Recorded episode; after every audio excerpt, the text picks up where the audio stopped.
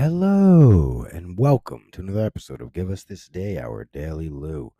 Well, I'll read a piece out of the Bhagavad Gita and then I'm going to talk about it. Hope you're having a lovely Sunday. Ah, let's talk nice and soft because it's Sunday. He has risen on the third day, Christ is come. Yes. He has rested on the seventh day. He made us come. Sorry. um, chapter 12 The Way of Love. I don't know.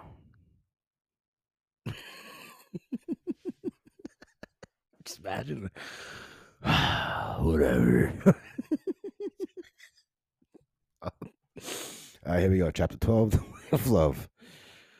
Like, you remember in that movie, you know, was that Wedding Crashers when he gets all depressed and, like, he calls him and just like, yeah, you got John. Whatever.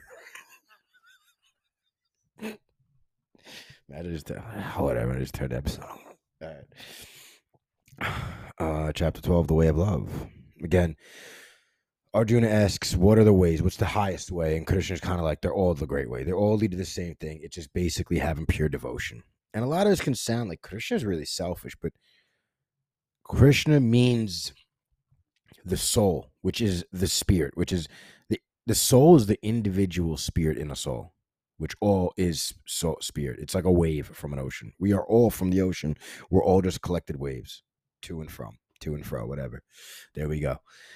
And um, saying Krishna is like saying whatever religion you're in. Like if you're saying Christ and you're with a bunch of Christians, you all know that the continuity within each other, that you see each other. Christian is just that for a section of the Hindus, and um, Buddhists for the a ton of people of the world, Buddhists and um, Yahweh, Muhammad. They all are dialects of spirit. So when I say when Krishna's talking, it's I, me, I. It's very it's it, what it really when when Krishna says things like focus on me or give love to me and we'll be in love. It's it's the love of a soul. It's the love of all creation. To love all things. You know, it doesn't mean you have to jive with it. Like you could say, I have love and understanding for an Adolf Hitler, but I don't jive with it. Like I'm not gonna do what he does. But I can understand if he thinks that's best for his. Like it's just what it is. It's not hating everything because hate and love are the exact same opposite poles. Because just as you hate that, that hates you, and vice versa, and that's where the war and the strife and all comes, rather than it dissipating in each other. And it's like, ah, you know, you live over there, you do your thing, I'm gonna be over here. Instead, the whole world's got to be my way, and that's why we stay at war in such an advanced age.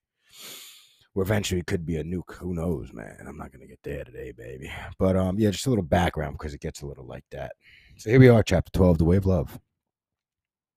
This is Krishna that one I love who is incapable of ill will, who is friendly and compassionate, living beyond the reach of eye and mind and of pleasure and pain, patient, contented, self controlled, firm in faith, with all their heart and all their mind given to me, with such as these I am in love. I'll repeat it. That one I love who is incapable of ill will, who is friendly and compassionate, living beyond the reach of eye and mind and of pleasure and pain, patient, contented, self controlled, firm in faith, with all their heart and all their mind given to me. With such as these, I am in love. Now, what do we got? I mean, it's kind of what I just going to explain. So, that one I love, who is incapable of ill will, who is friendly and compassionate. I'm going to repeat this and just think about if this is how you went through your whole life. Now, that doesn't mean, you know, anger's not going to arise, sadness won't arise, depression won't arise.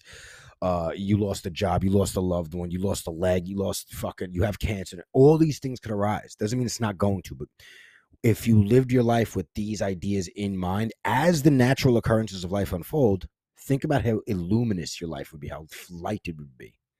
So just put yourself in that state of mind and understand it doesn't, when we say these things, doesn't mean that the quote unquote bad doesn't happen. It's inevitable. The point is to be able to handle it.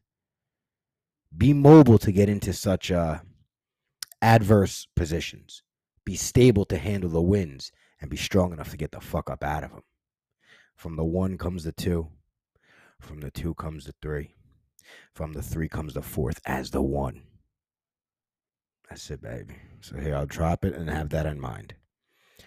That one I love who is incapable of ill will, who is friendly and compassionate, living beyond the reach of eye and mind, and of pleasure and pain, patient, contented, self controlled, firm in faith, with all their heart and all their mind given to me.